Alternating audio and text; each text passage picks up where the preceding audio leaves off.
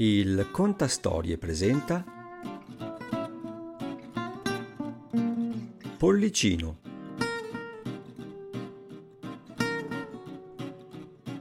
Una fiaba dei fratelli Grimm.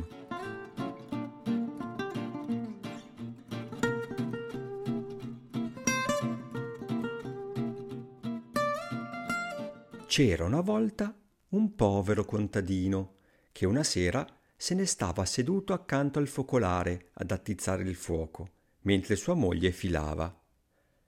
A un certo punto disse Com'è triste non aver bambini.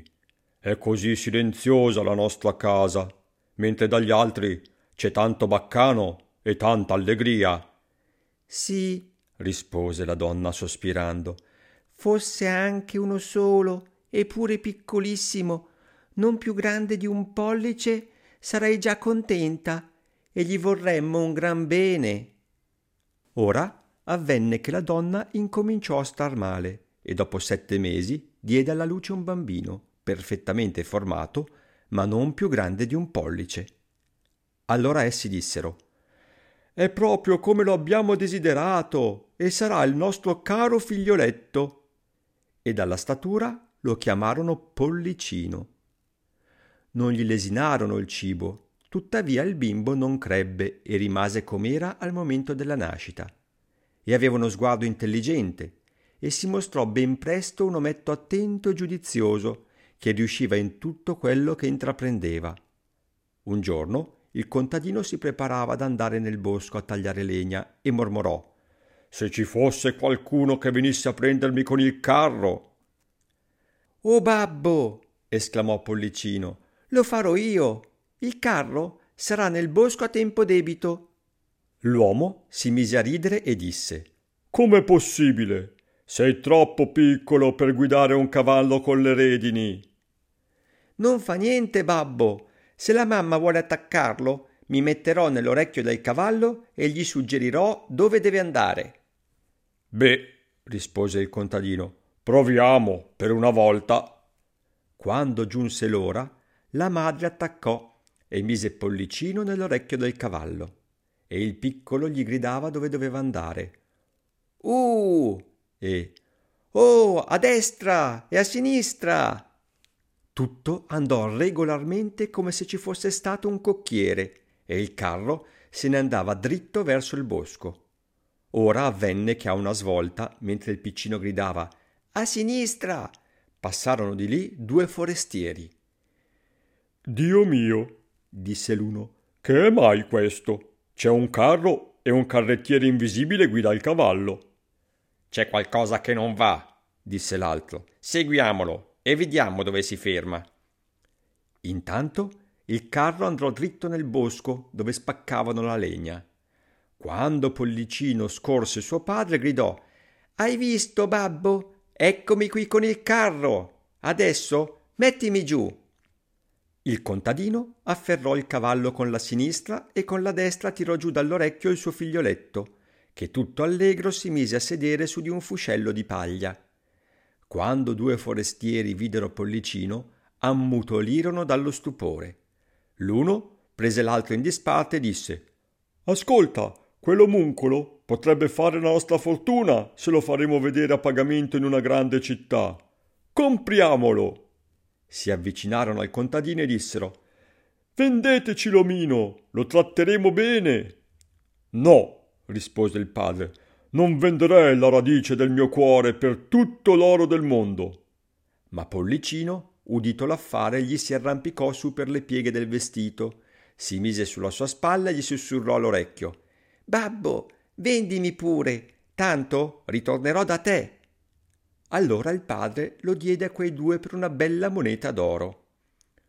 Dove vuoi metterti? gli chiesero. Ah, posatemi sulla tesa del cappello. Là potrò andare su e giù come in una galleria e ammirerò il paesaggio. Lo accontentarono e quando Pollicino ebbe preso congedo dal padre, se lo portarono via. Camminarono fino all'imbrunire. Allora il piccino disse Tiratemi giù, ne ho bisogno. Rimani pure lì, rispose l'uomo che lo portava sul suo cappello. Non mi importa, Anche gli uccelli lasciano cadere qualcosa ogni tanto. No, disse il pollicino, so quel che si conviene. Tiratemi giù, presto. L'uomo si tolse il cappello e mise il piccino in un campo lungo la strada, e quello si addentrò un poco fra le zolle qua e là. Poi d'un tratto si infilò in una tala di sorcio che aveva cercato apposta. Buonasera, signori, andatevene pure senza di me, gridò loro. Quelli corsero e frugarono la tana con i bastoni, ma era fatica sprecata. Pollicino strisciava sempre più giù e siccome presto fu notte fonda, dovettero andarsene, pieni di rabbia e con la borsa vuota. Quando Pollicino si accorse che se n'erano andati, venne fuori dalla galleria sotterranea. È pericoloso camminare per i campi al buio, disse. È così facile rompersi l'osso del collo. Per fortuna si imbatté in un guscio di lumaca. Sia lode a Dio, pensò. Qui posso pernottare al sicuro. E vi entrò. Poco dopo, mentre stava per addormentarsi, sentì passare due uomini, uno dei quali diceva Come faremo a rubare l'oro e l'argento del ricco parroco? Potrei dirtelo io, gridò subito Pollicino.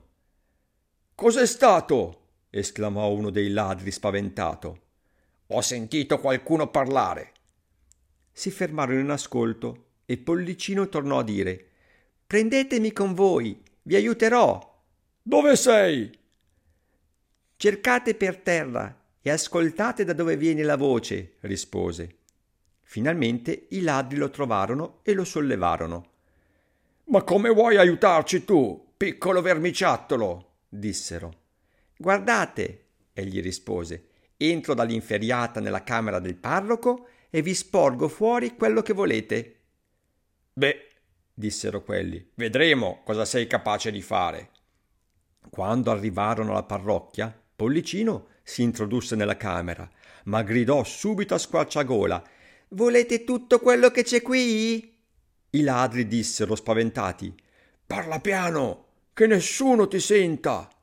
Ma Pollicino finse di non aver capito e gridò di nuovo Cosa volete? Volete tutto quel che c'è? L'udì la cuoca che dormiva nella stanza accanto e si rizzò a sedere sul letto in ascolto. Ma per lo spavento i ladri erano corsi dietro un pezzo. Finalmente ripresero coraggio e pensarono Quel piccoletto vuole prendersi gioco di noi. Tornarono e gli sussurrarono Adesso fa sul serio e dacci qualcosa. E di nuovo Pollicino gridò più forte che poté Vi darò tutto Porgete soltanto le mani. La donna, che stava ad ascoltare, l'udì distintamente, saltò giù dal letto ed entrò inciampando nella stanza. I ladri scapparono precipitosamente, come se avessero il fuoco alle calcagne. Ma la donna, non riuscendo a vedere nulla, andò ad accendere un lume.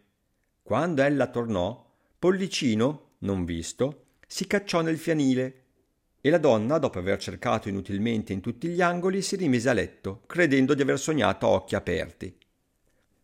Pollicino si era arrampicato fra gli steli del fieno, dove aveva trovato un bel posto per dormire. Voleva riposare fino a giorno, per poi fare ritorno dai genitori. Ma lo aspettavano ben altre esperienze.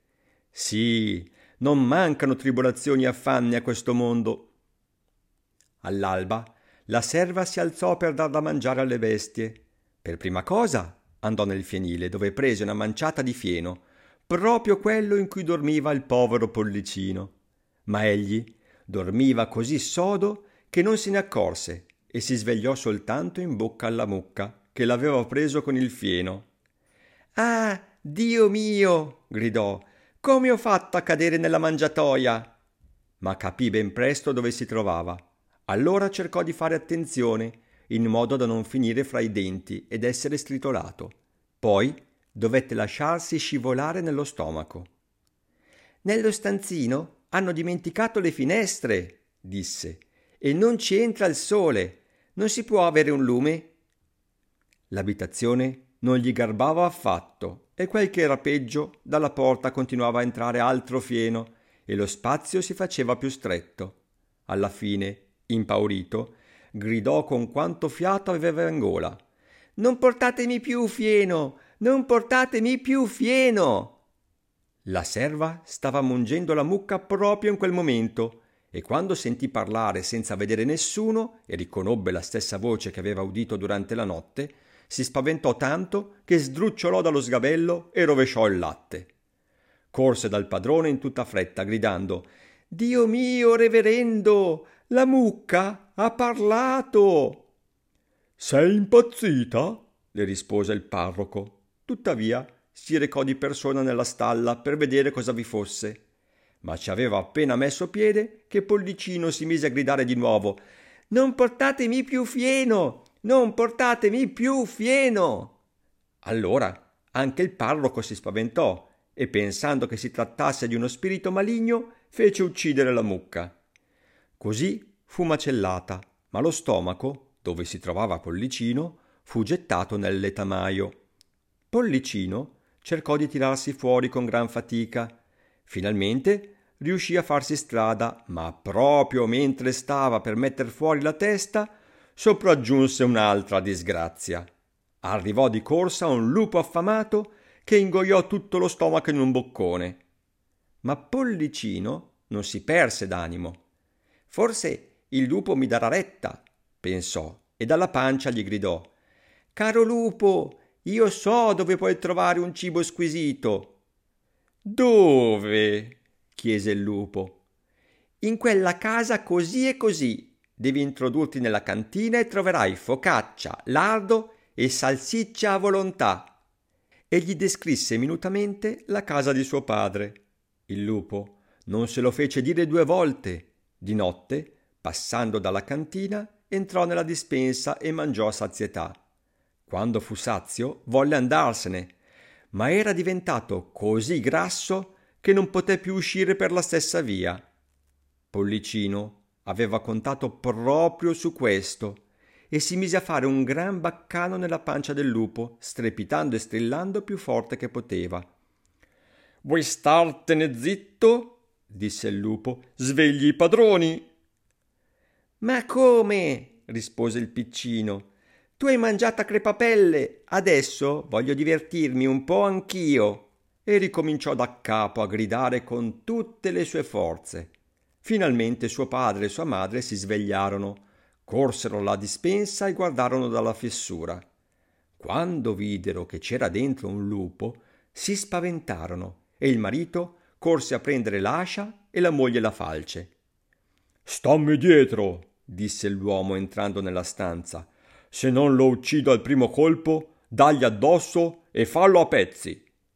Pollicino udì la voce del padre e gridò Caro babbo, sono qui, sono nella pancia del lupo. Dio sia lodato, abbiamo ritrovato il nostro caro bambino, rispose l'uomo pieno di gioia, e disse alla donna di mettere via la falce per non fargli del male.